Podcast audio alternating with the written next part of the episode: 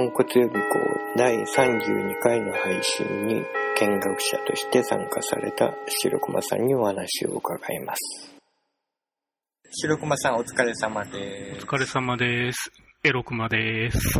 あ、え、えろくまさん、よろしくお願いします。よろしくお願いします。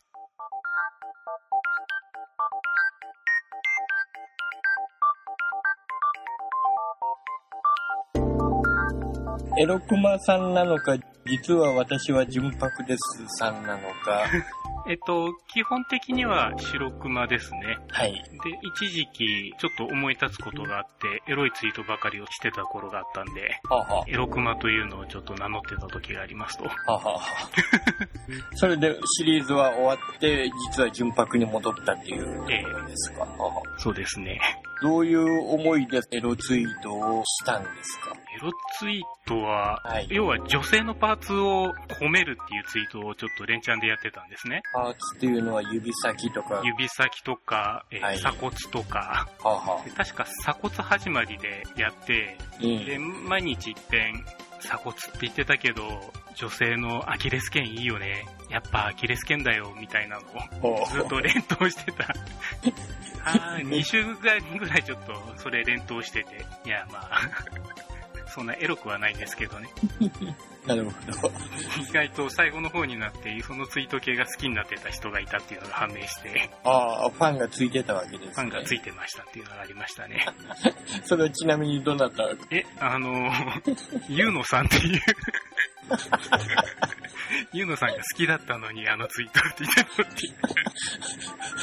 なんなんだ、あの人は、えー、素敵な女性なのになんか、中身親父だよね。親父ですよね、あの人。か。いやいや、ファンがついたんだったらやめるわけにもいかんですね。やめるわけにもいかんないです。一通りこうパーツを攻め終わったんで。ちょっとこう打ち切りかなと思ったんですけどね。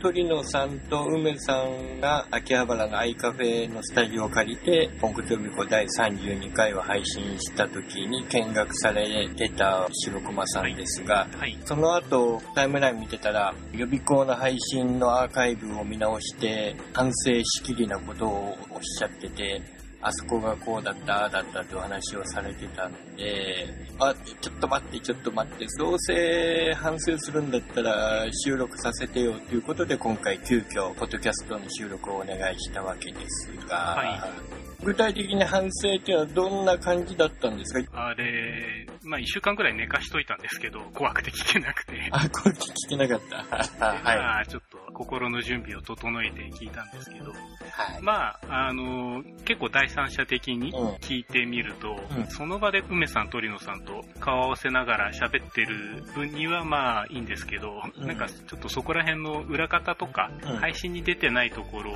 がわかんねえと、ちょっと唐突なことを喋ってんな、こいつとか、いうところがあったんで、まあちょっとあの場ではしゃいじゃって喋ってるんですけど、こううん配信に乗るっていうところをあんまし意識せずに喋ってるところがあるので、まあちょっとそこが反省点かなというのがあって、カカカカ看護学部をっていうあの流れの話ですか？あの流れの話とか、あとは梅さんがあの、あのオフマイクなんでちょっとオンマイクに近づいてくださいというあたりで、うんうん。まあちょっとあの、行動でちょっとネタをやってたんですが、ああ 君君、音声だけじゃそのネタわかんないよみたいな話とか、まあそういうあたりがですね。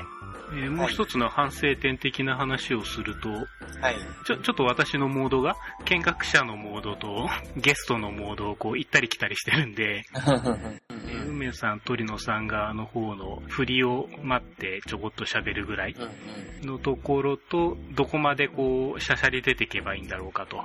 えー割とこう、空気を読まずに喋りかねない男なので、うん。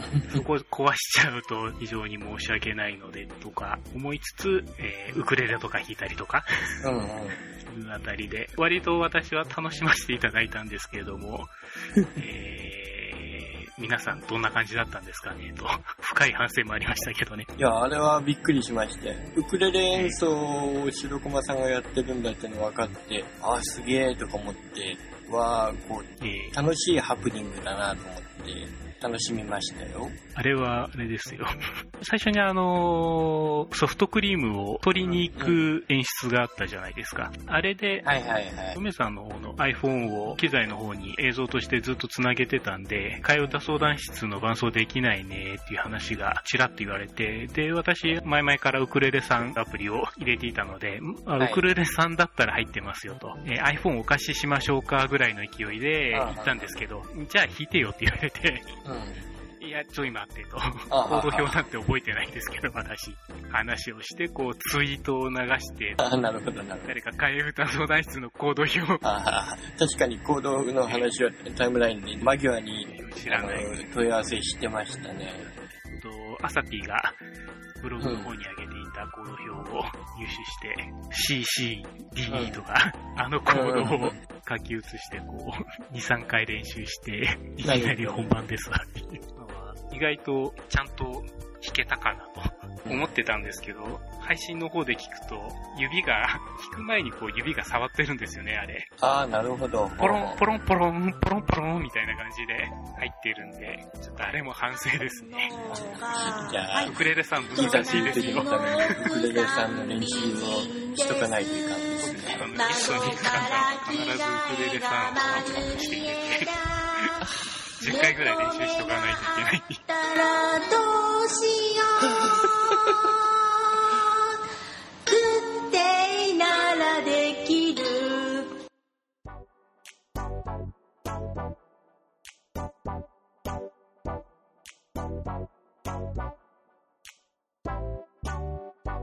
白駒さんは、震災屋との出会いっていうかお付き合いはいつ頃からどんな感じでお付き合いされたんですか？一応、あのー、ファームクラスターなんですね、元私。ははは陳さんの流れから、で、陳さんはパーム盆地やってた頃から、ずっと、えっ、ー、と、見させていただいていて、はあはあ、で、えー、ボンチキャストで、えー、実はこう FM 福岡で喋るようなことになりましたっていう回を聞いて、うん、そこから、えっ、ー、と、鎮西屋の方に流れて、なるほど。で、ずっともう聞き続けてるっていう口ですね。陳さんとは長いお付き合いね。陳さんとは長いお付き合いで、ファームボンチやボンチキャストの頃の陳さんとその、まあ、陳さやにステップアップというかステージが変わってきてるんですけど、ええ、その辺は昔から陳さんを見てる白熊さんから見たらどんな感じですかね？えー、おこごましいのであまりはっきりと言いませんが、うん、陳さん幸せになってますよねって。あ、昔よりだんだん幸せ度が高まってますか？あのなんでしょうね。自虐ネタがちょっと 質が変わってきたんじゃないかと。あ、なるほど。今割と口先では、あの、世間を羨み、毒素を吐いてる感じはしますが、割とこう、ハッピーな感じが時々出てくる時あるじゃないですか。ありますね。生ブルマン、レイリーで聞いてたんですけれども、女性ファンは少ないわ、男性ファンは異常に多いぞと。うんうん。男性ファンは俺を無条件に許してくれる奴らなんで、幸せだよね、みたいな発言言ってましたけど、えー、あの、昔おめえら死んじまえポンコツぐらい言われてた。男性ファンとしてはでもそれはまあ昔も今も態度としては変わらんですよね。そうなんですけどね。まあでも、なんか表現の仕方が若干変わってきてるような気もしないではないですが。いやそういう意味では、昔からのファンとしては、嬉しいっていう感じですね。うん。まあ、見続けられている幸せもありますけどね。うん。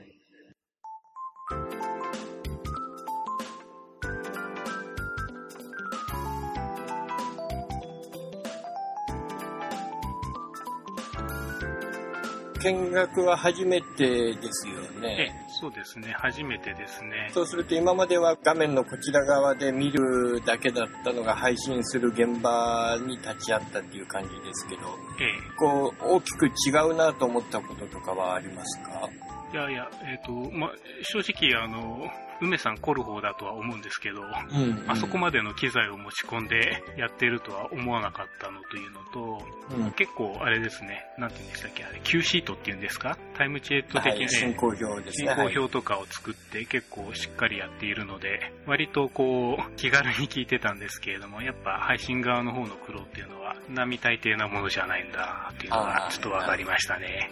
え確かに、梅さんの準備は評判ですよね。えーまああれですね。わさびくんはそんなことしてないって言い張ってますけどね。うんうんうん。裏では結構準備してんじゃないですか？彼も。どうなんでしょうかね。なるほど。それでどうですか？その後、USB 接続のマイクを買ってきたりして、自分でも形を作りたいみたいな感じがあるんですか？いや、さすがに配信までできるかっていうと、うん。一人でやるのはやっぱ厳しいですよねっていうのと、あとまあ、あの時間帯はやっぱしまだ子供とか起きてるんで、うん。まあ、ちょっと話の内容的にあまりにもあまりなので、ちょっと なかなか際どいところですね。小さいネタは際どいでしょうしね。グランデとか出るのはちょっと厳しいでしょう。ちょっとグランデの世界だ。まあ、大体土曜日の、あの、お習い事があるんで、その時にちょっとフラフラとユーストでもしようかなと思ったのと、まあ、あとは、もともとヘッドセットあったんで、はいはい。まあヘッドセットでもいいんですけど、ヘッドセットだと、えー耳系に入る音がちょっといまいちだったので、うん。えーとスタンドマイクだけでも準備しとこうかなと、ーなんとなく盛り上がって買ってましたって感じですね。タイムラインでは、白駒さんがなんか始めそうだっていうんで、ワクワクしてるタイムラインがいくつか見られますからね。ちっちゃな、ちっちゃなおっちゃんが期待って言ってましたね。うん。なんかやったらいいと思いますよ。あの、やっぱり出すことって大事だと思うし、で出すつもりでもう一回物事を見直すっていうか見つめると、今まで見落としてたことってかなりわかるようになりますから。いや、ですよね。まあ、あれ、帰宅キャスはなんか、気楽にやって、うん。で、結局あれはその場で喋って残さない方針でやってるんで、うんあんま何も考えずに喋ってますけど、うんユーストで腰を落ち着けて、うんで、まあアーカイブも残すかぐらいの感じでうんやろうとすると、やっぱいろいろこう、なんとなくハードル上がりますよね。うんうんもし、こう、ユーストリームで自分で配信番組を持つ、または予備校でもいいんですけど、予備校でマイクを握るってなったら、どんな番組を作りたいですか？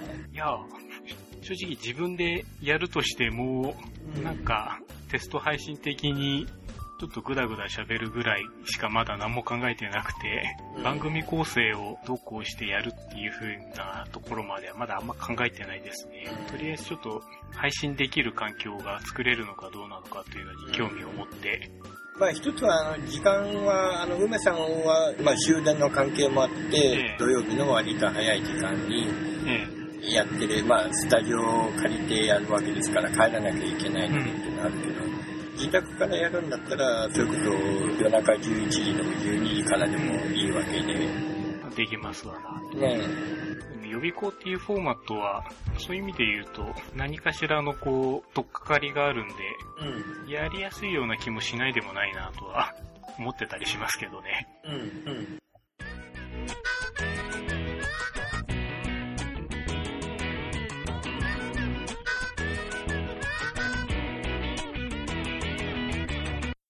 いやでも、ポンコツとしてのティールさん愛って ありません、う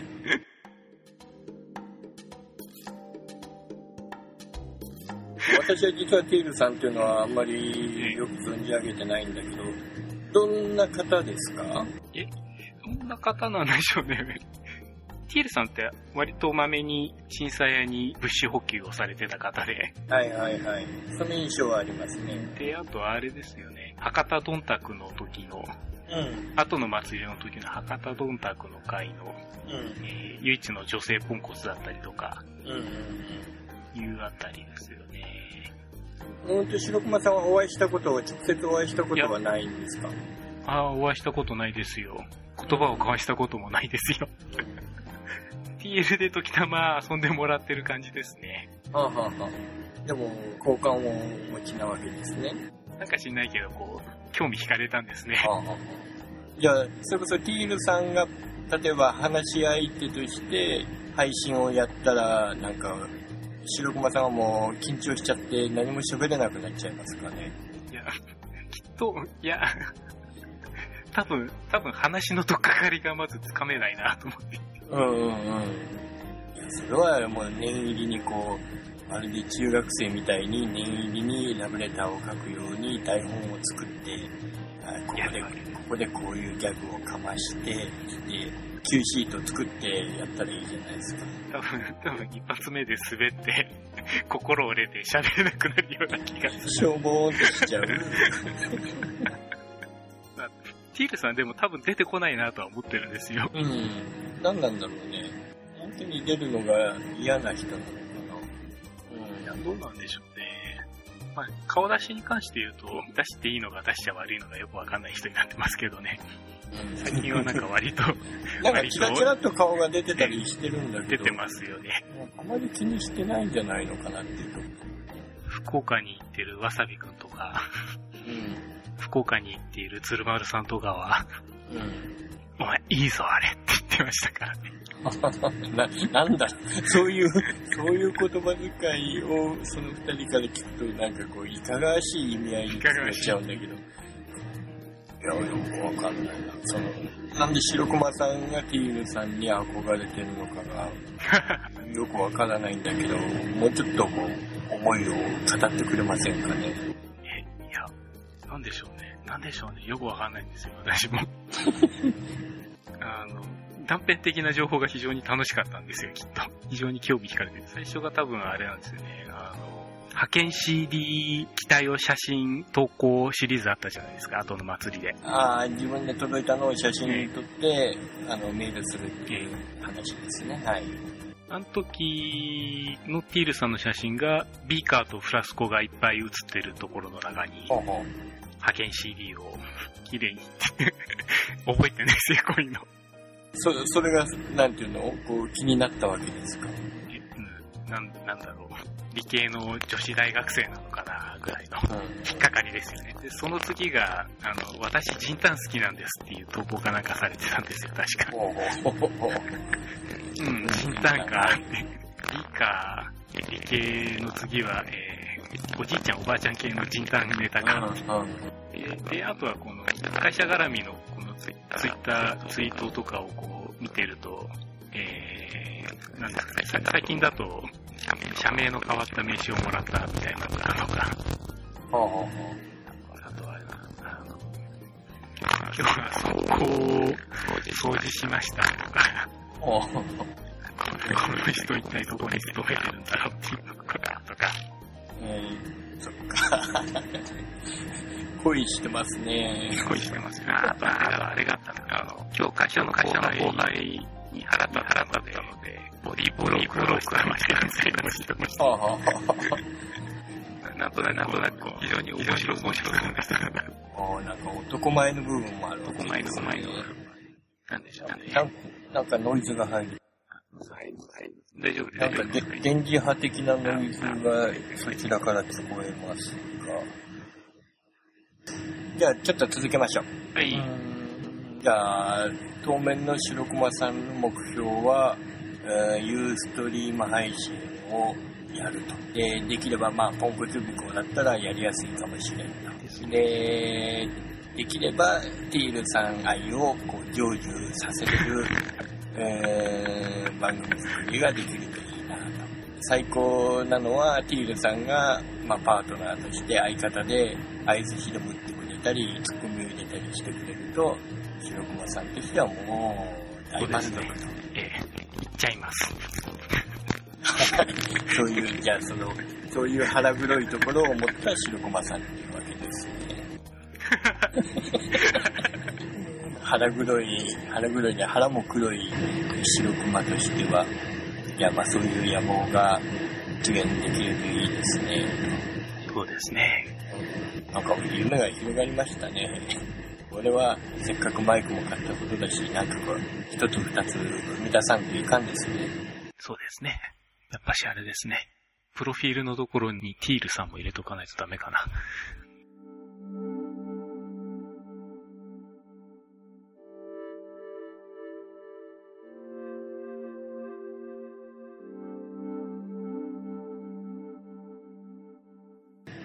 かりました。